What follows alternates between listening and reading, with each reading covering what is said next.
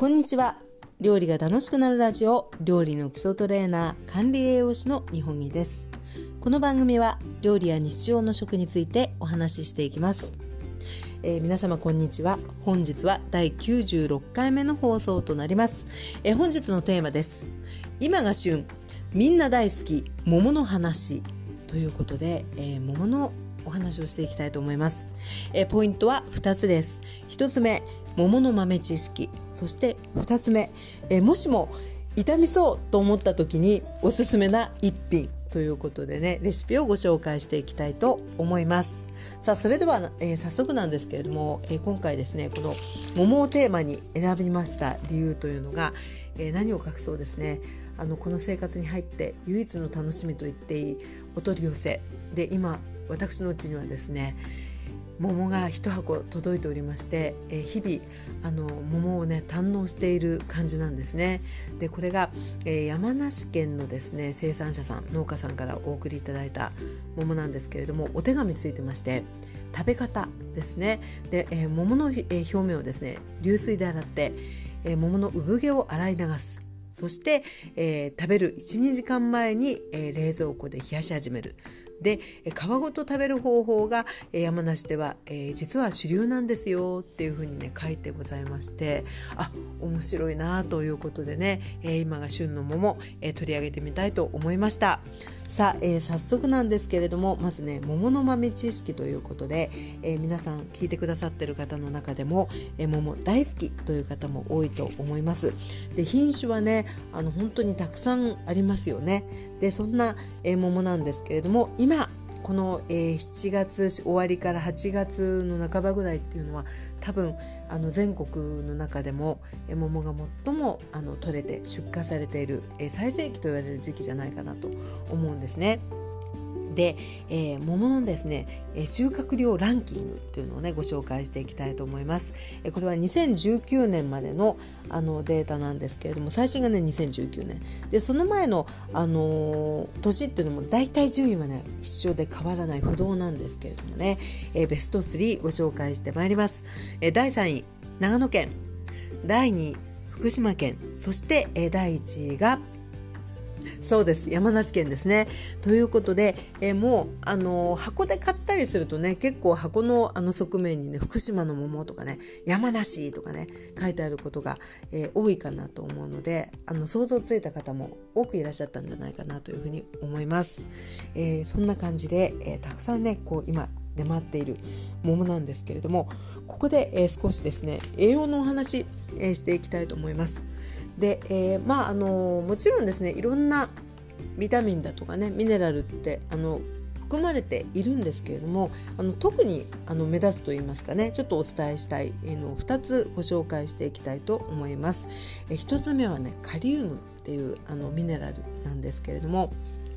大体のあの果物大体の野菜には実はカリウムってねあの含まれていまして人間でもあの植物でもそうなんですけど細胞のね水分をこう調節する働きがあるあのミネラルなんですよね。なので、えー、大体のもう野菜この桃だけではなくて含まれていますが役割としては今申しましたようにあの体内のですね細胞のこう水分の維持っていうのをねあの適正な量っていうのをこう保たせる役割っていうのがあのまず知られていましてでその細胞内っていうのは私たちが知ってるところでいうところのあの塩、えー、ナトリウムとですねこのカリウムっていうのはあの共に存在していてバランスをとってるんですねなのでもし、えー、こう塩分が多くなった状態だとそれを追い出そうとするあの働きっていうのが出てくるのでやっぱりねあのしょっぱいもの味の濃いものが好きな方っていうのはあのこういった野菜果物っていうのを多く摂ることによってね、えー、細胞内の水分をこう調節できるっ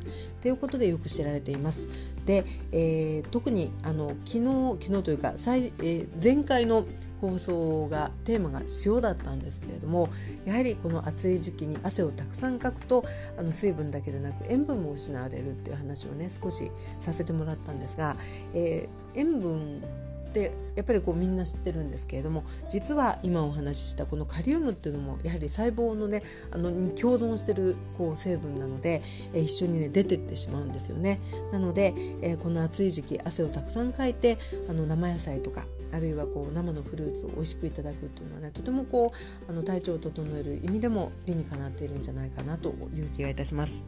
でこのカリウムというのは茹でたりすることによって結構出てってしまいやすいものなのでやっぱりあのそのまんまいただこうっていう感じで言うとね生でいただくっていうのはとてもこうおすすめなんですがただ、えー、腎臓のねあの病気で治療中の方は制限されてることがとても多いあのミネラルかと思うのでえもしねあの治療中の方いらっしゃいましたらお医者さんにご相談の上ねえ適宜あの取っていかれるといいかなと思います。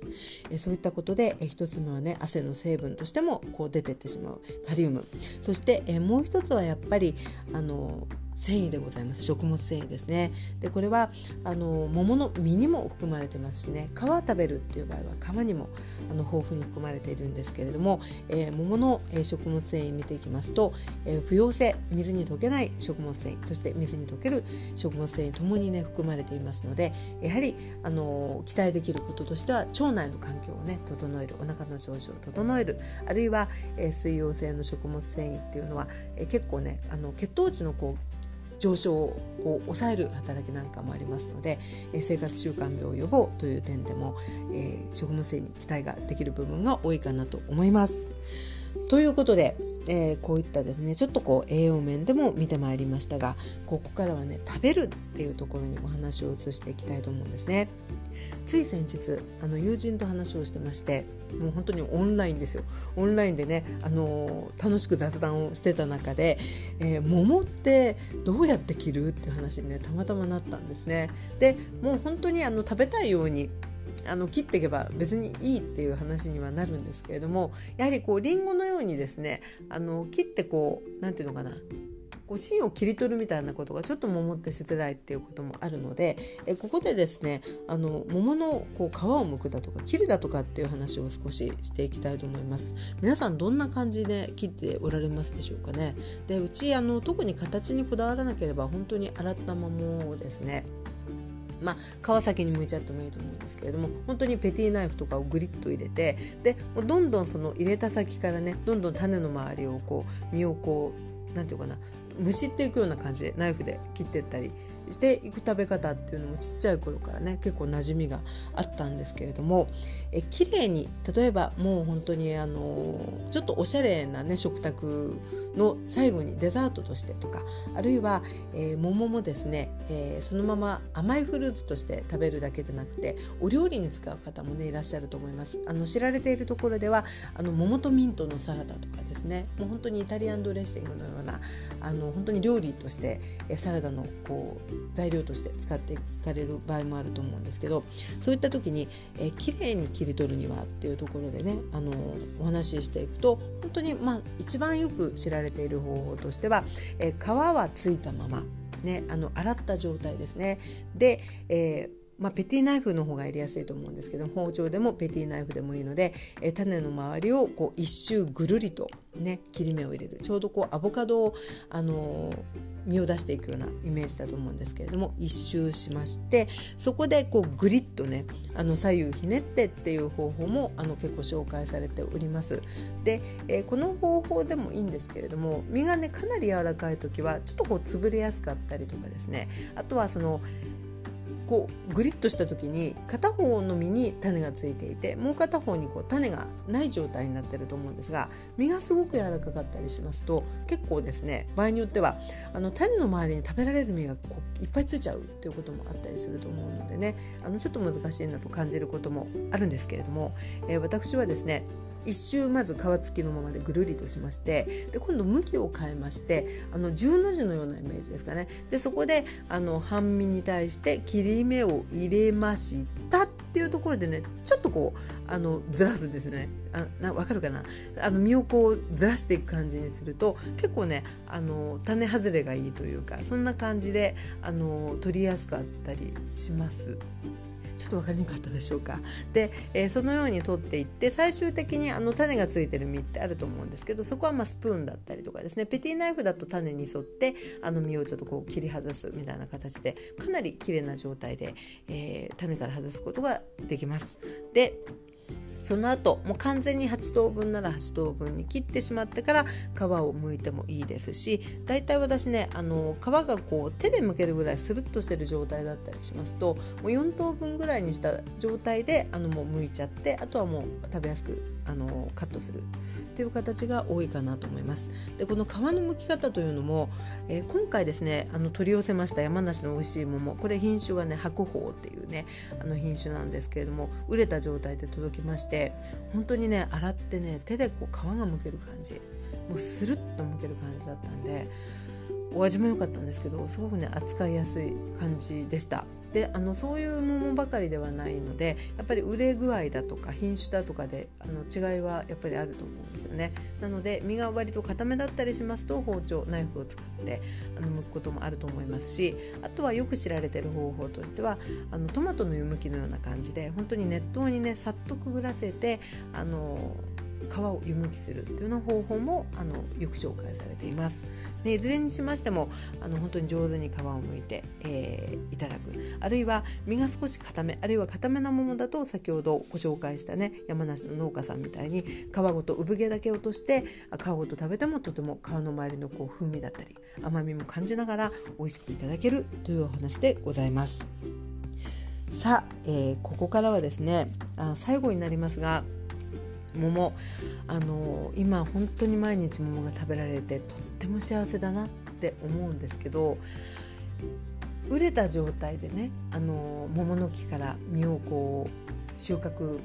してであの箱詰めしてすぐに送ってくださったんですよ。であ新鮮で嬉しいと思ってでその届いて箱を開けた瞬間の香りとかあとはもう見た目ってこうテンションがまさに上がって。ってたんですよね。でこのお手紙にもあの冷やし方っていうところでねやっぱり長く冷やしてしまうと、まあ、メロンもそうなんですけどね桃とかメロンってあんまり長くこう冷たく冷やしてしまうと甘さをあの感じにくいとかあるいは甘さが落ちますよっていうようなことがよく言われると思うんですよ。でこのお手紙にも、えー、食べる前に12時間ね冷蔵庫で冷やすとあの甘さもあって美味しいですよっていうあのご紹介を、え、してくださってるんですね。なのでやっぱりあの家の中でも比較的風通しがあって涼しいところであのしめしめ毎日いただくかと思ってですね楽しみにしてたんですけど昨日ですねあのどれどれと思ってねあの見たらこう下の方がやっぱりちょっと痛み始めてたんですね。であんなに新鮮だったのにと思って、ね、何日も経ってないのにと思ってやっぱりその繊細な桃を実感したわけです。で箱で買ったりしますとね量もあてで大事にしつつとは言いながらもやっぱり傷む前に美味しくいただきたいっていうところがねあの誰しも私だけでなくあるんじゃないかなと思うんですね。でもしもあの前置き長いですけれどもこんな感じになった時のおすすめの食べ方っていうのを最後にご紹介したいと思います。それはですねもうレンジでコンポートでございます、ね、やってる方も多いかもしれませんけれども、えー、桃って本当にあのデリケートですし、えー、まあ冷房入れてるとは言いましてもねやっぱり結構暑い中で、えー、もう数時間でね状態あの本当に気をつけないと変わってしまうぐらいの繊細なフルーツだと思うんですよね。なのでまだ何個もあるのにあちょっとこう痛み始めが見えてきた。ってなったらもうそのままこう置いちゃうと本当にあの食べられるところが少なくなっちゃう可能性が出てきて本当に残念なので、えー、私はですねもう1個でも2個でもおって思ったらもう速攻であのレンジでコンポートにするようにしております。えその方法をご紹介いたします。で、えもうそれぐらいになりますとねやっぱり身自体がかなり柔らかさはあるですよあると思うんです。で、えー、皮むきましてであとはですねもう桃の実を切りましてでちょっと、あのー、変色などしてたらそこはま切り落としていただいてもいいかなと思うんですけれども。その状態で、えー、耐熱容器に桃の実を入れてで、えー、あとはですねもうあの砂糖だとかあるいは私ねオリゴ糖シロップを少しかけてるんですけれどもだいたいあの甘さが十分にあるような桃であれば本当にね小さじ1杯ぐらいの砂糖でもあの出来上がった時に美味しいと思いますし逆にあちょっとあのせっかくの桃だったけど甘さが足りないなっていうようなものの場合は少しね多めにあの大さじ1杯までいかなくてもいいかもしれないんですけれども、えかけましてでもしもあればレモン汁をあの数滴垂らすような感じにしましてお水等は一切入れずに、ラップをしてあとはもうレンジ加熱。あの桃の実にあの火が通るまでですね入れていただきますと、えー、色止めもできますしあとはですね最初もう今の時期レンジから出たては熱々なんですけれどもそれが冷めてでなおかつ冷蔵庫に入れて冷やしますともうあの高級な桃の缶詰のような感じのあの本当にシロップ煮のような状態になっています。でこれはこれでね本当に美味しいですしあのもしもその作る量が多くなってしまってねあのすぐに食べきれない場合は本当にあのフリーザーバッグのような中に入れて、えー、凍らせてねあのシロップごと凍らせて、えー、もう半分凍った状態でシャーベットのように食べてもいいと思いますし、えー、非常にねあの食べ手がいいですね。なので、えー、もう最初にあの一気にあの傷むってことはそんなにないかもしれないんですけどおっていう感じでねちょっとあの危ないぞあもう早く食べないとだぞっていう時はもう生でね美味しく食べれれば早く食べた方がいいしちょっとあの量もあるしなっていう時はね今のようなご紹介あのした感じで、えー、ヒントにしていただければなと思います。で、えー、ちなみにあのこういうレンジでコンポートってりんごでもできますけれども